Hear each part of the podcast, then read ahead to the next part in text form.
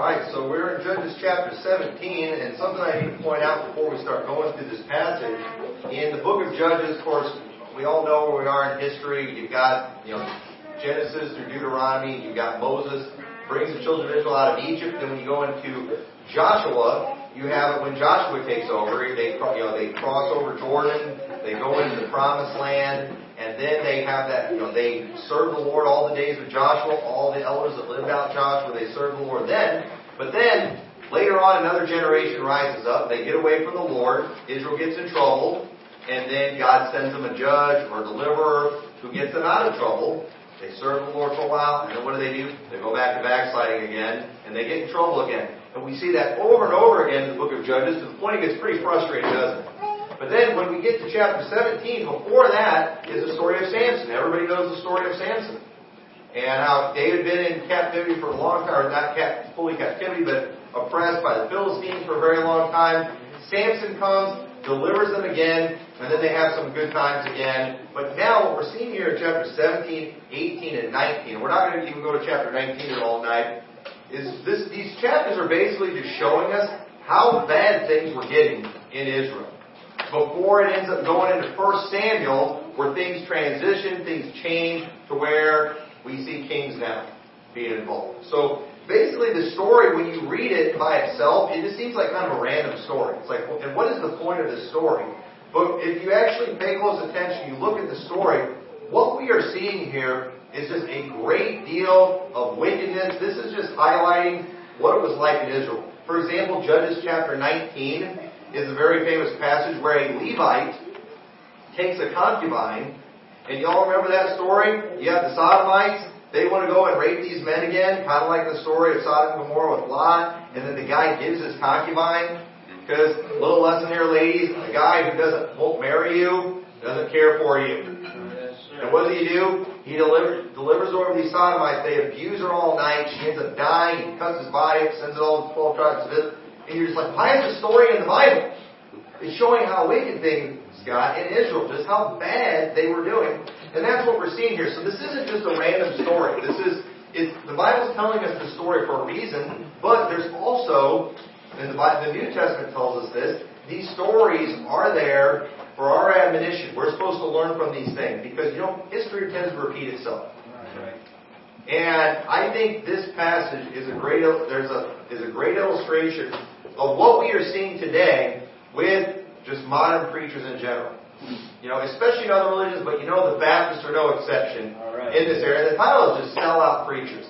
And I, you know, today's Super Bowl Sunday, and every year Super Bowl Sunday, you got all these pastors. What are we going to do? You know, because nobody's going to come to church on Super Bowl night. So what are they doing? They're you know canceling their services, or you know they'll.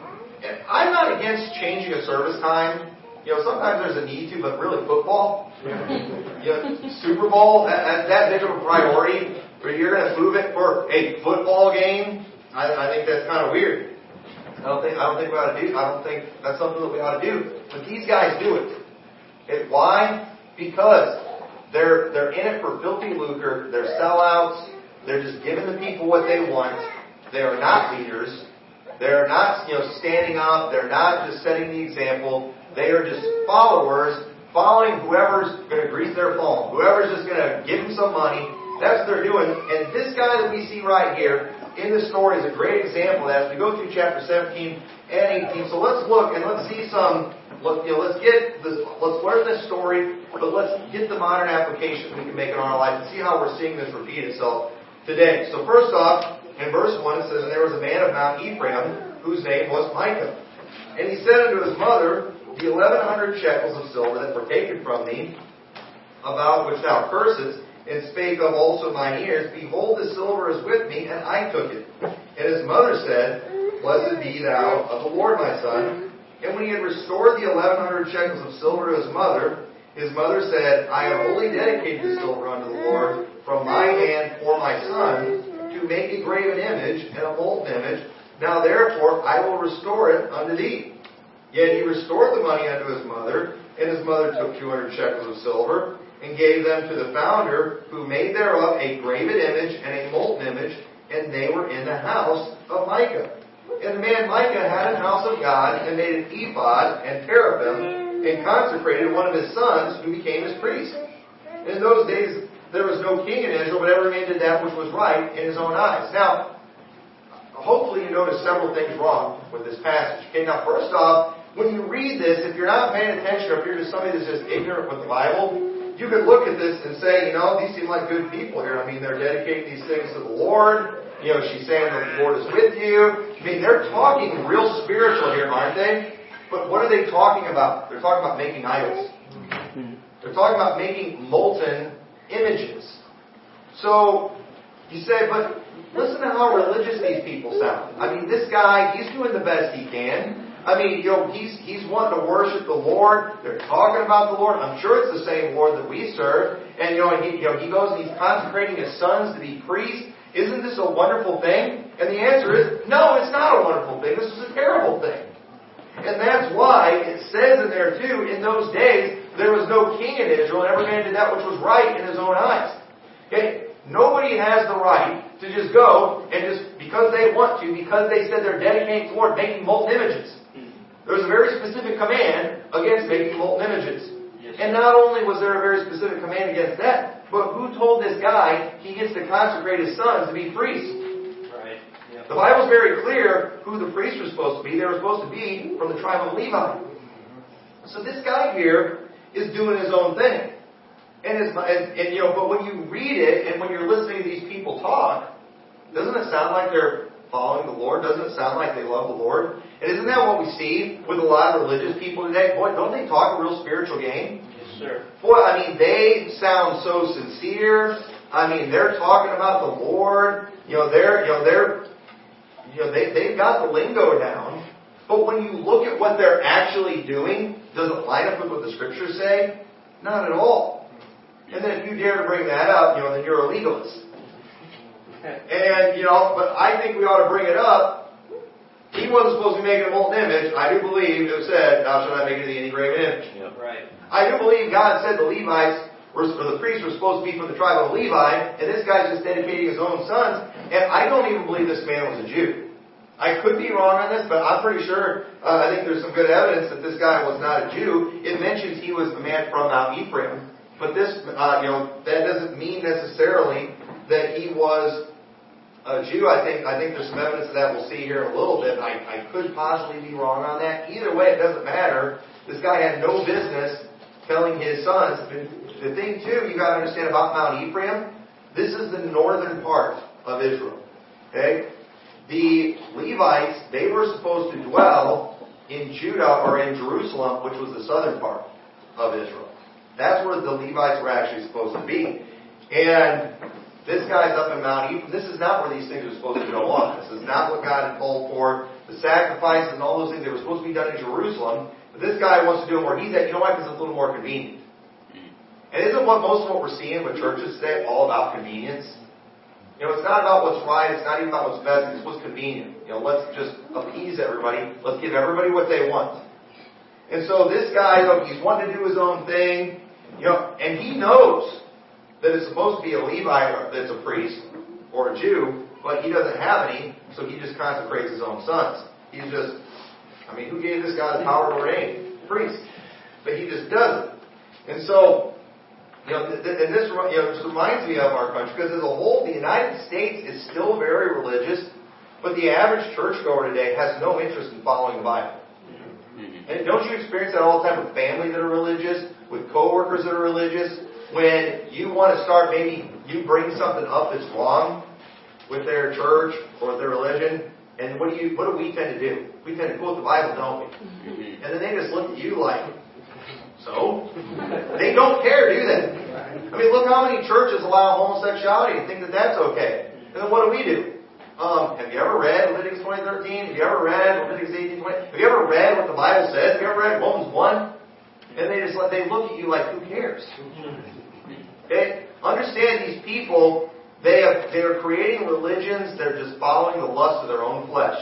They are creating a God made in their own image, just like this man is making his own molten image. I'll, I'll decide what God looks like. Right. This is what I think God looks like. This is what I think religion is. And, and these people, it's foreign to us because we do. We believe we ought to follow the Bible. We believe the Bible is the final authority. That's drilled in our heads. But just understand, just because somebody talks religious and talks a good game, it doesn't mean they give a rip about the Bible. And most people don't. Most religious people, they could care less about what the Bible says, except for Matthew 7 1, only the first few words. They, they, they like that, but that's about it. And so, this man Micah, he may have been a sincere guy, but what he was doing was clearly wrong, and somebody should have rebuked him. And there was not, and this Levite that we see in the story, he should have told him the truth. Because look what it says in verse 7. Now notice this. And there was a young man out of Bethlehem, Judah, of the family of Judah, who was a Levite, and he sojourned there. Now, I could be missing something here. I don't see how he was a Levite if he was from Judah. He's from, he didn't just live in Bethlehem, Judah, which is where they were supposed to be, in the southern, down in the southern kingdom, but he was from the family of Judah. And he's a Levite. So understand, this is here because this, the, we don't go to this passage to prove people from other tribes can be Levites too, because in this passage they're doing everything wrong. They're doing everything against what God said to do. So I don't understand how this man was from the family of Judah and was a Levite at the same time, but you know the typical preacher that just goes with the flow and turns the church into a circus is typically a guy you look at and say, how did that guy get ordained? who, who ordained that guy? What, what preacher, what group of preachers laid hands on that man and like, gave him, what church, what, what people put him as the pastor of their church. Have you ever been there to see that? Like, who gave that guy a position? And truth is, you know who gave it to him? People who had no right to. Mm-hmm. People who had no interest in what the Word of God says. People who could care less what the qualifications of a bishop are. People who just want somebody that will go along with what they've already decided that they like. And we do. We constantly scratch our heads when we see these preachers out there. We say, who ordained these priests? Uh, there's no doubt they have no business in that position. This guy had no business being a priest, being a Levite, yet somebody gave that role to him. Somebody gave a man who was not qualified the role of a Levite, thus legitimizing him to this man Micah, who was probably a sincere guy, but was just off by a mile, and somebody needed to correct him. And you know, there's a lot of religious people out there, sincere, you know, they want to do the right thing. They're doing the best they can, but nobody ever comes along and corrects them. Nobody ever comes along and says, Thus saith the Lord. Nobody ever comes along and opens the scripture. What do they do? They just give them what they want because they want the money. And some of these people would probably listen if somebody actually just told them the truth, but you can never count on these guys. You can never count on these unqualified people. You can never count on these self-proclaimed preachers. You can't count on them. You, can't count on them just going after the filthy lucre.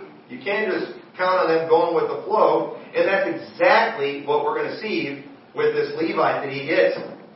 And so, you know, notice how it mentions how he came to Mount Ephraim to the house of Micah as he journeyed. Now, if this man was a Levite, then why wasn't he in Jerusalem? His place was in Jerusalem.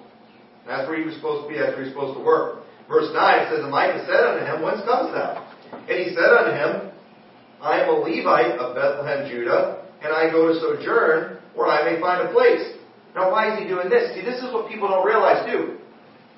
Why is he looking for a place? Why is he looking for a land? You know, Israel's still kind of conquering the land and everything during this time. But remember what portion the Levites had? They didn't have a portion. The Lord was their portion. The Levites were not to inherit the land. That was for the other tribes. And what's this guy doing? He's out there trying to possess some land for himself, which was not God's will. He was not doing what he was called, what he was supposed to be in, and he, he was in a position he wasn't even supposed to be in. So this guy, he's, he's playing both sides. He's wrong. He, he's a fraud. And so it says, And Micah said unto him, Dwell with me, and be unto me a father and a priest. And I will give thee ten shekels of silver by the year, and a suit of apparel, and thy victuals. So the Levite went in, and the Levite was content to dwell with the man, and the young man was unto him as one of his sons. So, man, he's like, You're going to pay me? Yeah, come on, man. I'm getting the silver, I'm getting the apparel, got a nice place to stay, I'm going to get treated like one of your sons. Wonderful. And let me tell you something, it doesn't matter to a lot of preachers out there about the qualifications of a bishop. Somebody comes along and offers them a job, they'll take it. Mm-hmm. And I've seen that many times in my life. People who had no position, or no, no, they were, they were in no position to take a position, but there's a church that's desperate, and they offer a position, what do they do? I'll take it. Yeah, they're gonna, they're gonna pay the bills, I'm in. And they'll, they'll throw the Word of God out so fast to anybody that comes along and just offers write them a check. And that's exactly what this guy did. So, verse, um, well, turn over to Titus chapter 1, verse 7.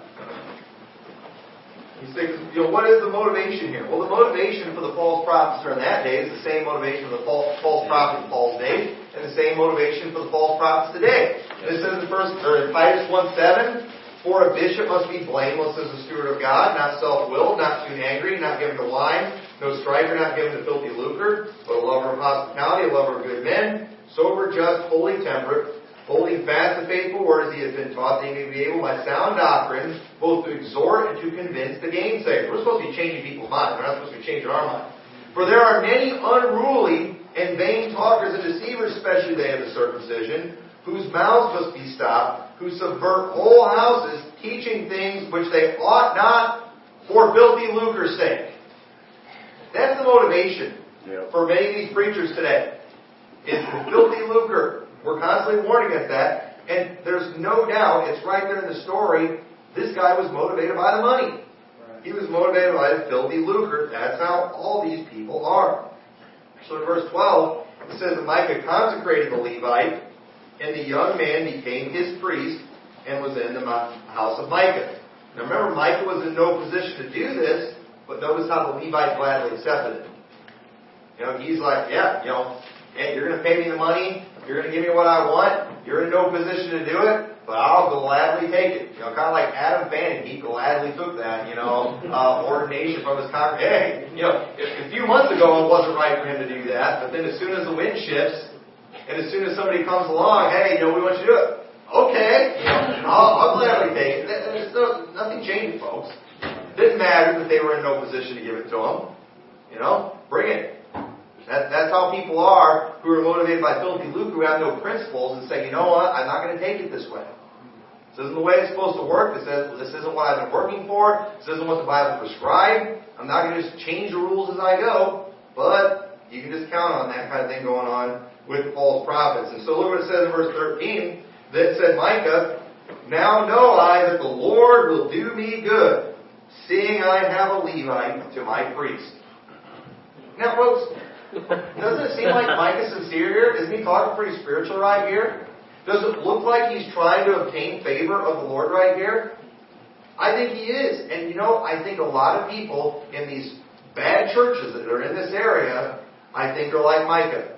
I think they want to serve the Lord. You know, they, they have desire to be spiritual and to please God, but nobody's telling them the truth.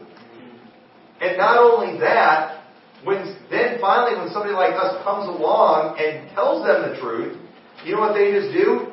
They end up comparing us to their preacher. Well, that's not what our preacher says. Now that, that's because your pastor's a fraud. Your pastor's in it for filthy lucre. And, you know, and, and, and these people are confused. You know, they're more likely to believe, and it, it is, it's natural for us to want to believe the guy who's telling us what we want to hear. And it, it's, that's going along with our flesh. Even though nobody's going to say, "I want to be lied to."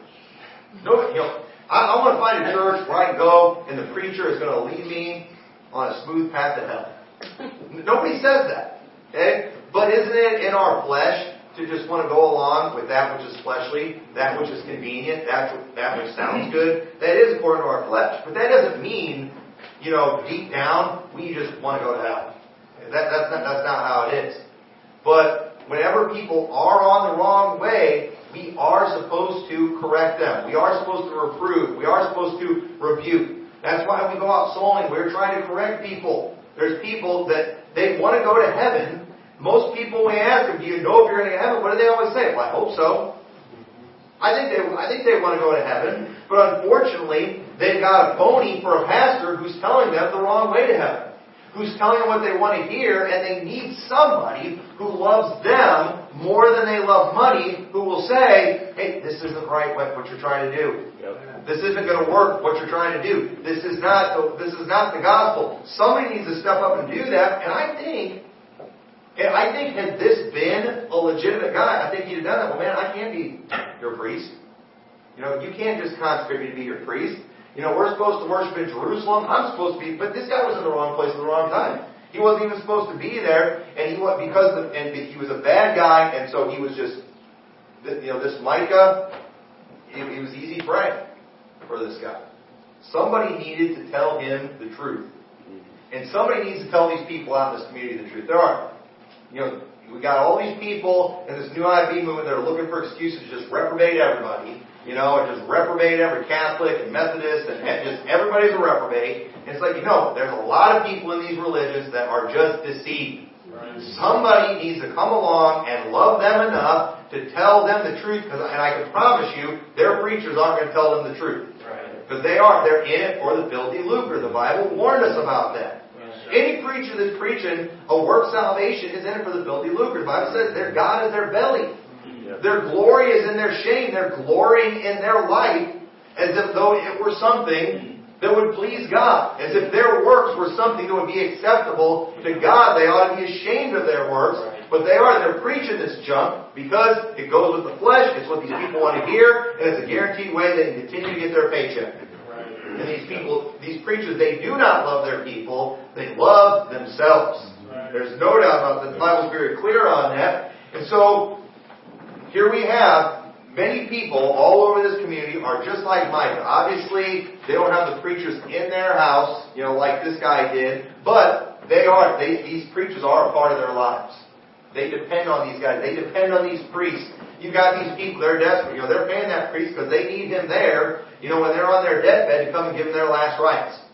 You know, they, they need him there to do their funeral for them so he can pray them out of purgatory or pray them into heaven and do all the, this hocus pocus witchcraft stuff on them to make sure they go to heaven. And it's not going to help. It's not going to work. And they were sincere, welcoming people, but nobody loved them enough to tell the truth. And you can always count on these preachers to not do that. So now let's go to chapter 18 and let's see if this Levite ends up helping out Micah. See if he ends up doing him any good. So it says in verse 1, in those days there was no king in Israel. And in those days the tribe of the Danites sought them an inheritance to dwell in. For unto that day all their inheritance had not fallen unto them among the tribes of Israel. And the children of Dan sent out their family, five men from their coast, men of valor, from Zorah and from Eshtaol, to spy out the land and to search it. And they said unto them, Go search the land. And when they had come to Mount Ephraim, to the house of Micah. They lodged there. So right here we see they haven't possessed all that land yet. They're still doing it. Dan's still trying to get the inheritance. And one thing you'll see constantly mentioned in the Bible, and I hope I get this right as far as the direction is exactly right, but you'll always say that it'll say even from Dan unto Beersheba. Okay? And that's and because Dan, they received the northern most inheritance, you know, and Beersheba was like the southern. And that the city was called Dan, and then the southernmost was called Beersheba. So that's why when they're saying from Dan, even if Sheba, it'd be like if I said, you know, from California to New York or something like that. You know, just across the whole country is basically what that's saying. So they're still trying to possess the land, and Dan's trying to get an inheritance. And this Levite tried getting there before them. Once again, wasn't supposed to be looking for an inheritance for himself. That wasn't what God had for him, if he was a legitimate Levite. And if he was from Judah, which he was, he should have been down in Judah where they had already possessed the land with the rest of his family, but this guy's doing his own thing. Okay? He's doing his own thing. And then verse 3, so they come to the house of Micah, they lodge there, and it says when they were by the house of Micah, they knew the voice of the young man, the Levite. And they turned thither and said unto him, Who brought thee hither? And what makest thou in this place? And what hast thou here? Even Dan, these Danites, they knew, why are you up here? This isn't where you belong. And he said unto them, Thus and thus dealeth Micah with me, and he hath hired me, and I am his priest. Man, this guy's paying me to be his priest. You know, I'm doing good. He's treating me like one of his own sons. You know, and Micah, man, he loves me. I'm like his good luck charm. He's thinking God's going to bless him because he's got a Levite. He's like the Baptist preachers who are always doing all they can to bless a Jew, thinking that's going to give them some extra money in their bank account. You know, using yeah, everybody, everybody's using Jews as good luck charms. Right? Everybody thinks that's just going to help them. And that's what this guy was doing. He was he was the original Zionist Baptist out there. And so he says, verse 5, and they said unto him, Ask counsel, we pray thee of God, that we may know whether our way which we go shall be prosperous. And the priest said unto them, Go in peace before the Lord is your way wherein ye go. And I think this is interesting too, because this guy didn't even ask the Lord, he just does it. Okay? Listen, I challenge you, you go to any any of these phony preachers in this town and just see if you can get them to say anything negative to you. know, there's all these positive only guys. I like to see Joel Osteen curse somebody. Just, you know, just one person. He, the guy can't even curse a homo. I mean, he's just, you know, just, it's all positive no matter what. You know, Joyce Meyer, God's not mad at you. That is so unbiblical. That is so wrong. That is such a lie. But isn't that how these people are? You know, if she wrote a book called God is Mad at You, do you think she'd have made as much money? No. She says God is not mad at you, telling everybody what they want to hear, and what you do is just lead more people to hell. That's the way all the false prophets are. And she's another example of who gave her the authority to be a preacher. Right. Because you and I, we just can't get past this part of the Bible says husband on one wife. You know, we just can't get past that verse in the Bible that says women ought to keep silent in the church and not usurp authority over men. We just can't get over that for some reason. Right. You know, it's because we actually care about the law of God. Uh-huh. But you think people like her care? You think she gets a rep? No. She's making the big bucks, so she's going to keep doing it. And it's what a lot of people want to hear. Because, you know, nobody wants to get accused of being a bigot. Nobody wants to accuse, be accused of being sexist. So, you know, they're, they're going to go along with that and just disregard, because again, most people don't care what the Bible says. And the false prophets don't care what the Bible said. This Levi didn't care what the Bible said. And, the, and so the tribe of Dan here, they're asking him if he's going to be prosperous. Yeah, you're going to be great. So, in verse 7 it says, Then the five men departed and came to Laish and saw the people that were therein, how they looked careless after the manner of the Zidonians, quiet and secure. And there was no magistrate in the land that might put them to shame in anything, and they were far from the Zidonians and had no business with any man. And they came unto their brethren to Zorah and Eshtaol, and their brethren said unto them, What say ye?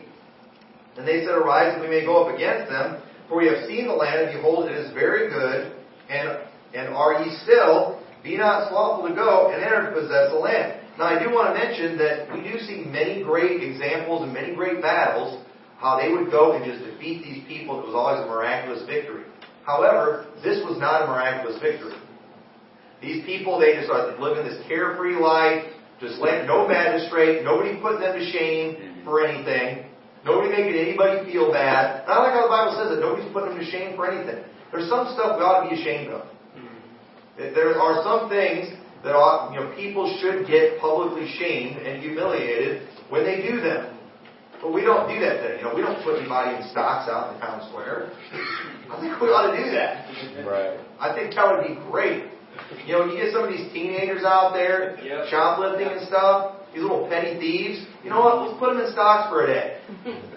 And let everybody come out and look at them. And like you said, that, that's terrible. You know, that you know, you don't know how that'll affect them. I know how it'll affect them. They're not going to want to steal anymore. At least not in this town. But you know, we don't put anybody to shame for anything, and we wonder why nothing ever gets better. I believe very strongly in humiliate to rehabilitate. Now, that's my philosophy. Humiliate to rehabilitate. I think it's a good thing. This town could have used it because they got beat by a wicked group of people because they were just more wicked than they were. So this this was not a miraculous victory that they get right here. This was a this was an easy people that pretty much anybody could have defeated. And so it says, and they came. Um, oh, lost my spot. I think verse eight. And they came to their brethren to Zorah Eshtaol, and their brethren said to them, What say ye? And they said, Oh, oh wait, we are good. Verse ten. So when we go, or when ye go, ye shall come into a people secure, into a large land, for God hath given it into your hands, a place where there is no want of anything that is in the earth. And there went from thence of the family of the Danites out of Zorah and out of Eshtaol six hundred men appointed with a weapon of war. And they went up and pitched in Kirjath Jearim in Judah.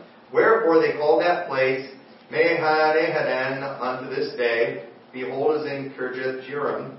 And they passed thence unto Mount Ephraim and came into the house of Micah. Then answered the five men that went to spy out the country of Laish and said unto their brethren, Do ye know that there is in these houses an ephod and a teraphim and a graven, an engraven image and a molten image? Now consider what ye have to do. So, all right, these guys are good, right? They're seeing, hey, this is wicked. What they've got, right? Is that what they're doing? Say, man, they've got a teraphim, they've got a you know, molten image. You know, this this is bad, right? Are they doing right, trying to cleanse the land here? Uh, what's going on? Let's see what happens. Says, and they turned thitherward and came to the house of the young man, the Levite, even unto the house of Micah, and saluted him. And the six hundred men, appointed with their weapons of war, which were the children of Dan, stood by the entering of the gate. And the five men that went to spy out the land went up and came in thither, and took the graven image, and the ephod, and the teraphim, and the molten image, and the priest stood in the entering of the gate with the six hundred men that were appointed with weapons of war. And they went to the Micah's house and fetched the carved image and the ephod, and the teraphim, and the molten image. Then said the priest unto them, What do ye? And they said unto him, Hold thy peace, lay thy hand upon thy mouth, and go with us, and be to us a father and a priest. It is better for thee to be a priest unto the house of one man, or that be a priest unto the tribe and family in Israel. And that's why I believe this man wasn't even of Israel, because they're saying it's better if you're a priest to us, because we're the family of Israel. So you know, you'd be better off doing that because we're the good luck charms. You want, you know, do you want to be his good luck charm, or do you want to be a priest for a bunch of good luck charms yourself? You get some yourself. That's kind of what they're thinking. And it says, and the priest's heart was glad. And he took the ephod, the teraphim, the graven image, and went in the midst of the people. So what happens here? They just come, and they don't take all these things because they just want to get rid of them. No, we want this for ourselves. You know, we want to have our own priest for ourselves. And obviously, they didn't care about the true God, otherwise they wouldn't be taking this graven image. Obviously, if they're going to be serving their own God and doing their own thing, they're not going to get anything from the true, the real Levites that were down in Jerusalem. So they're doing their own thing. And notice, I love what they said to this man. So here, he, first he's standing there. He has an opportunity to rebuke them and to say something to them. But they said unto him, Hold thy peace, lay thy hand upon thy mouth. And isn't that what's going on in a lot of these churches today? They're basically telling the preachers, hey, we want you to be our preacher, but shut up. you know, be our preacher, but you know what? Don't tell us what to do. And that goes on in Baptist churches too, where you'll have these churches, they lose their pastor, and then the deacon board kind of takes over, and then what do they do? They want to hire a pastor, and then they want to tell that pastor what to preach. They want to tell that pastor everything he can do. They want to they want to run that pastor. They basically tell that pastor, "Be our pastor, but you know what? Cover your mouth. Don't say anything that we don't want to hear." And because this group from Dan, they were also a wicked people, even though they were of Israel. They were very wicked. The tribe of Dan never did anything good. Uh, we'll say a little more about that here in a little bit. But I think it's interesting how told him to cover his mouth. And you know, the truth is, if you want to be successful when it comes to making money and being a big shot in the world, you know what's the best thing to do? Shut your mouth. In other words, just don't say anything they don't want to hear. They're saying, shut your mouth and just go along with us. You know what? You're better off being with us, with them. We've got more in number. You got one family here. You got one house where there's 600 of us, and you know, we want you to be our priest. And so what does that guy do? All right, I'll see you later. And with gladness, he goes with these men. He goes to the bigger crowd. He goes to, to the bigger church, you could say. And that's another very common thing. A lot of pastors that are in churches today, and these churches are just a stepping stone for them. It's their stepping stone to get to this big time. Now I'm going to go. I'm going to go take this church for a little bit, and then you know I get that going, make a name for myself, and then I get that bigger church. Because I want to have that big church. I want to be that big name. It's nothing more than a stepping stone for them. And I'm not saying God can never move a pastor somewhere else or to a bigger church, but a pastor should, no pastor should ever take a church and just look at it as a stepping stone. That is not right. You ought to go where God calls you to go, and you ought to stay there until God calls you to leave, and you know, we don't just need to go chasing fame, chasing numbers, chasing the big money. That's not what it's about.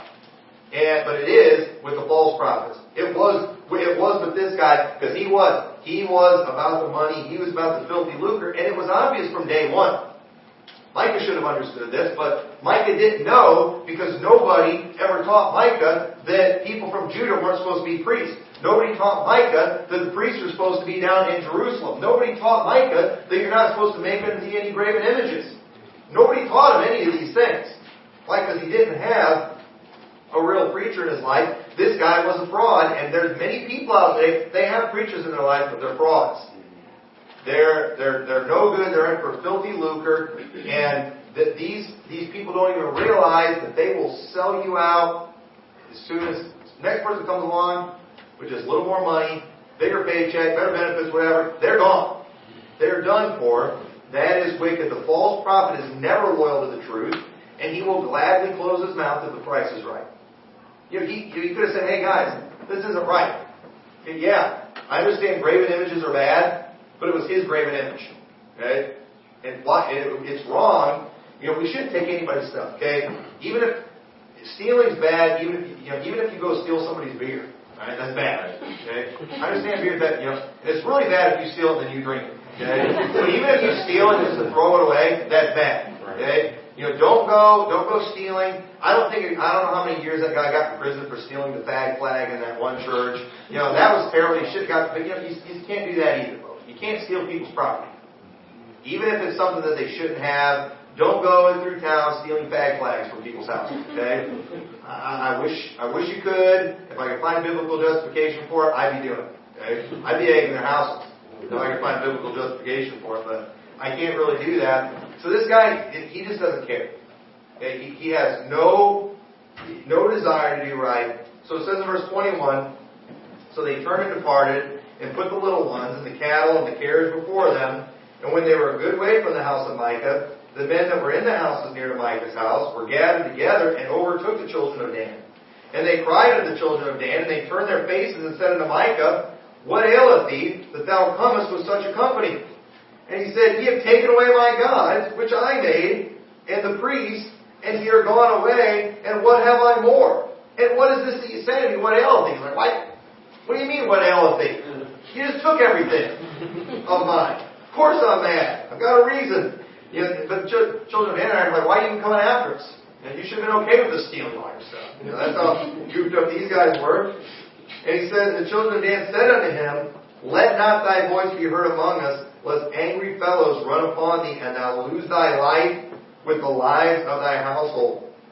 And the children of Dan went their way, and when Micah saw that they were too strong for him, he turned and went back unto his house. You know what happened to Micah here is what happened is happened to many people in churches all over this community. They went just kind of doing their own thing, you know, sincere to a certain extent, but just misguided. Mm-hmm. And they ended up getting involved with one of these false prophets, getting involved with one of these people, just going after it for the money, telling people what they wanted to hear, positive only messages, and then as soon as things get tough, what do they do? They leave them high and dry.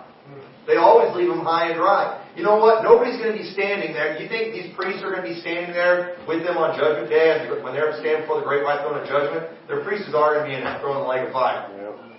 They are going to be left high and dry. And you know, it's sad.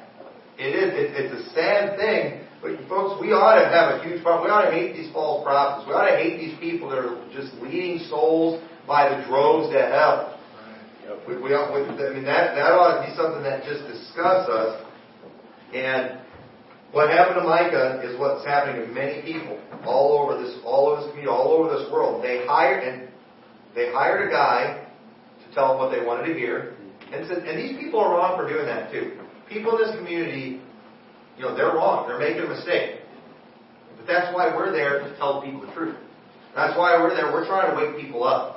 Okay, that's why we that's why we shout these truths from the house housetop. That's that's why I put these sermons out on the radio program. I'm hoping the people in this town hear that you're being lied to. Mm-hmm. Not trying to be mean to you. I'm actually trying to love you, unlike these preachers that are just leading you on a bobsled to hell. I'm trying to tell you the truth because some of them just have never heard the truth. Somebody's never done it, and it is. I mean, doesn't it make sense? You know, we can't. We we can all. I think we all should be able to identify. We know. You know. We know it's wrong to just get somebody that's going to tell you what you want to hear. But doesn't that naturally go with our flesh? It, it does. It's just it does appeal to the flesh, and we do. We know as Christians we have to make an active effort to not walk in the flesh. You know, we know that it's a good thing when we get convicted by preaching, but they don't know that. Somebody's got to teach them that. And so this guy, you know, he they helped him build a great work. As far as man is concerned, a lot of people in this town they've helped build a great work. As far as man is concerned, they built the big buildings and the nice palaces. But then the guy eventually leaves them high and dry when another opportunity comes along, or even just some opposition. And there, there are, I, I just talked to a lady in Sterling the other day, she said four churches right in that neighborhood that don't have a pastor. Big, nice churches that obviously, I mean, thousands and thousands, maybe even millions in some of these places of dollars have been put into these ministries, and then these preachers are just leaving them high and dry. Why? greener pasture somewhere else. Hmm. You know, big, you know, it, big, bigger paycheck somewhere else. You know, this isn't maybe an exciting enough area for them. You know, or the church got mad at him for molesting the kids in the church. You know, and they, you know, they, and the thing is, these are, some of these people are so desperate, they're not even throwing perverts out. That's how desperate they are to get somebody. Some churches, even Baptist churches, are so desperate, they have known adulterers pastoring their church. I'm talking about in Baptist churches. Many Baptist churches have known adulterers pastoring the church, known pedophiles pastoring the church. I, uh, what's that trash can church in Jacksonville? Emmanuel Baptist? Yeah, Emmanuel Baptist? They changed. I mean, knowing they hired Cameron G. That's how desperate they are. You know, it, it's sad, and I'm not. And I'm not saying guys like Michael was completely innocent. He was not completely innocent. But I do believe if somebody would have loved enough to tell the truth, he might have done better. He might have done the right thing. And I and I'm not saying that these people in these churches have no fault. They've got plenty of fault on their own. But I do believe if somebody would have corrected them, many of them would have gotten saved. Many of them would have gotten right. And so verse 27 says, And they took the things which Micah had made, and the priests which he had, and came unto Laish, and unto a people that were quiet and secure, and they smote them with the edge of the sword, and burnt the city with fire. And there was no deliverer, because it was far from Zidon, and they had no business with any man. And it was in the valley that lieth by Beth Rehob, and they built the city and dwelt therein. And they called the name of the city Dan, after the name of Dan their father, who was born unto Israel. Howbeit the name of the city was Laish at first. And the children of Israel, or children of Dan, set up a graven image, and Jonathan the son of Gershon, the son of Manasseh, and his sons were priests the tribe of Dan under the day of their captivity of the land. And they set up Micah's graven image which he made at the time, at that time the house of God was in Shiloh. So notice how they just would do the same thing. They just, hey, we'll let our own sons be priests. We'll just pick whoever we want to be priests. Forget about biblical qualifications. You know, which then they were supposed to be from the tribe of tribe of Levi. They forgot all about that. They just picked whoever they wanted. And so when God's people, and so notice too, what Dan took, alright, what Dan did was a copy of what a lost worldly man had come up with. You understand that? They took his God, his teraphim, his ephod, all those things. His method of ordination and, and selecting a priest, they borrowed everything from a lost man who was not even from Israel. And then they took that practice. And that is what we're seeing going on even in Baptist churches today with these queer little trendies that are pastoring churches who they are copying the model of churches that are started by the Rick Warrens and the Joel Osteen and lost men. People who are not preaching the right gospel, they are copying their methods. It's not that weird and unusual when Baptist churches today are canceling for the Super Bowl, because there's already a whole bunch of other religions already doing that. Really? We're gonna, we're gonna borrow from lost people? You know, that, that's, what, that's where we're gonna get our methods from. We're gonna get the look, we're gonna get the decorations, we're gonna get everything that the lost world has, where you can't even tell the difference. You can't tell the difference if it's a church stage or if it's a nightclub stage. You can't tell the difference. We're really going to borrow from that, but that's exactly what Dan ended up doing.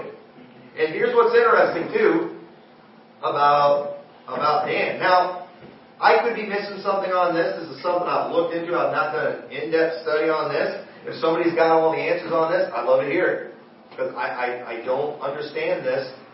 But, did you know the Bible does not pronounce any major judgment here on Dan?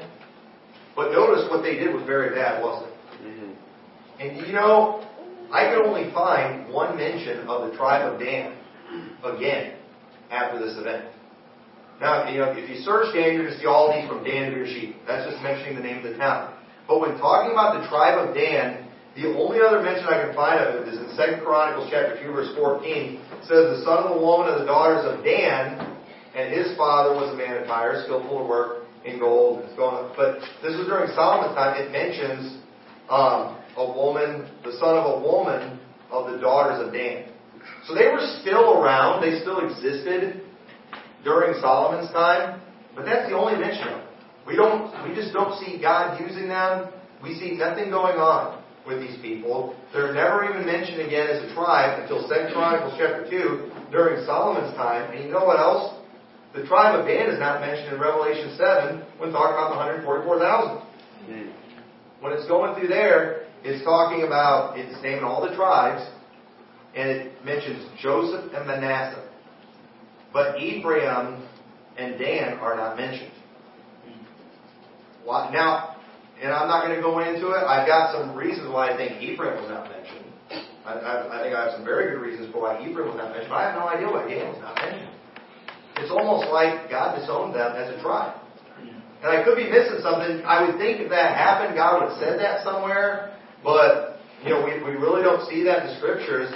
But I think there's a, a good reminder there that understand these churches that are going the way of the world, there are many saved people. These are ordained people that are compromising, but just mark it down, give it time. These places will cease to exist in God's eyes as churches. They will cease to be effective for anything good, for anything that's good to the cause of Christ. They will not matter. They might always be around, but I do not believe they will be recognized by God as a church. I do not believe there will, they will be there will be saved people in these churches. And it's just a reminder, we don't want to go following the ways of the world when it comes to these things. But why is it that these queer little trendies want to follow the ways of the world? You know, Because it's popular. It's what's actually bringing in the young people. It's what brings in the money in their mind, and so that that's why they're doing these things. Tribe of Dan, but man, this worked for Micah. Why can't we do the same thing? But they, they, they didn't realize what Micah was doing was wicked what Mike was doing went against God's law, and the things that we're calling out these trendies for, it's against God's law. It's against what God said to do, and then they want to call us legalists for it. But I'm sorry, I just can't help but get over what God said in the Bible. It just it seems really clear, and we don't ever want to get that way where we're just throwing the rules out and doing all these things. So the moral of the story is that one, we should never trust a man that can be bought. Never trust the man that can be bought. The Bible warned about those preachers who are motivated by filthy lucre. The Bible also warns about preachers who tell us what we want to hear, and we need preachers that are not for sale. And they could care less about being popular. What does it say in 2 Timothy 4.1? I charge you before God and the Lord Jesus Christ, who shall judge the quick and the dead at his appearing. Preach the word. Be instant in season, out of season. You know why some churches are, aren't doing real good? It's some things are out of season. You got to be instant in season, out of season. You're going to go through some low points. You're going to go through some times where things just aren't really moving. Things aren't really going forward. But you got to preach the word. it's out of season, but we got to preach it anyway. It says, uh, "For the time will come when they will not endure sound doctrine, but after their own lust." Why did Micah do the things that he did? It was what he wanted. You know, what, what did that what did that idol of his God look like? Whatever he wanted his God to look like. You know, what do these churches look like? Whatever they wanted to look like. And it's, isn't it interesting how much they look like the bars? Mm-hmm. Isn't, isn't, it, isn't it interesting that you, there's no bars? Okay? I know there's always an exception somewhere in the world, but I guarantee there isn't this. Anybody ever seen a bar that looks like a church? You ever went to a bar? It's like, am I even going to a bar? there are plenty of churches. Uh-huh. Now, they're looking like bars, looking like nightclubs. And so one of these days somebody might actually say that, but it's not going to be because the bar looked like a church. It's going to be because the bar looked just like the church that looked like a nightclub. Right? That, that, that's going to be why. You know, but we got to keep we got to keep doing it. And, and it says, and they shall turn away their ears from the truth and shall be turned unto fables. These preachers, man, they love telling their, their little stories. You got that queer little Hakeem Smith. He was sent out of Josh Teis's church just, I mean, this guy is just as queer as a three dollar bill, the most effeminate dude I've ever seen in my life. You know, and you know, you know what the name of his church is? Coincidentally, Storyline. That's the name of it. Storyline.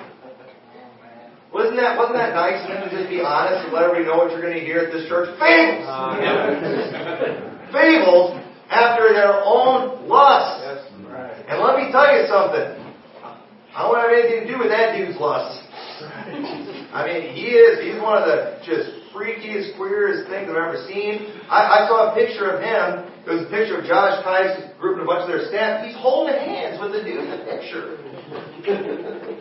and his wife's like right there on the other side of him. You know, who cares about her? He's holding hands with the dude. And why? What, what, what does this church look like? It's what he's created from the lust of his own minds. Because he's going to turn his people to fables, and he's so honest about it, he's calling his church storyline. But there's going to be a bunch of queer little millennials that are going to go to this church, some of them sincere, some of them well meaning, but they've never had anybody who had the guts to get up and say, This is wrong. This is wicked. You need to get out of this mess and you need to get into a real church. And if somebody would do that, some of those people in that church would get right, they'd get saved. But some would stick with the God that's in their own image, an image that they have created. And so I, I show all this to just show, isn't it interesting how nothing's changed? Isn't it interesting how just history constantly repeats itself? What we see going on in the Old Testament, we see Paul talking about it in the New Testament, and we're experiencing, experiencing it today. And I never even thought about that, did you? Turn the pages and, and just name your church storyline. It's almost like the devil just likes to throw these things in our face sometimes. It's like, man, I've got you people so deceived. I mean, I could just, you know, stamp Satan on the name of the church and you're still not going to fall for it. That, that, that's just how dumb some people are and just how desperate they want to just go along with the lust of their flesh. And, you know, I, I understand this kind of thing's always going to be around, but you know what? God help us when there's not somebody out there hollering about it. And but you know what? I holler about these people all the time. I, and then people want to rip me for it. You know what? Somebody's got to do it. Amen. Somebody's got to be the bad guy. And I volunteer. You know, there's there's there's plenty of job openings for bad guys. There's like no job openings for the good guys. They're all over the place. And I, would rather not do that. So anyway, I hope this will help you. I hope it helps you understand these passages right here. Some good stuff there. So let's pray. Dear Lord, we thank you so much for your word. We thank you uh, for these stories that you've given us. We, I pray you'll help us to learn from these things. Lord, it's just, it's, it's mind-boggling just how in your face the devil is today and just how little people care. Dear God, I pray you'll help us to, even though we live in a world that doesn't, doesn't seem to really care what your word says at all, I pray that we'll just stand up, Lord, and we'll at least be ones that will be honest and let people know the truth so we can reach those who are sincere. There might be some people out there who uh, they, they would. If somebody just tell them the truth, they get saved. And I pray that you'll help us to get to them before these false prophets do. In your name we pray. Amen. Let's go ahead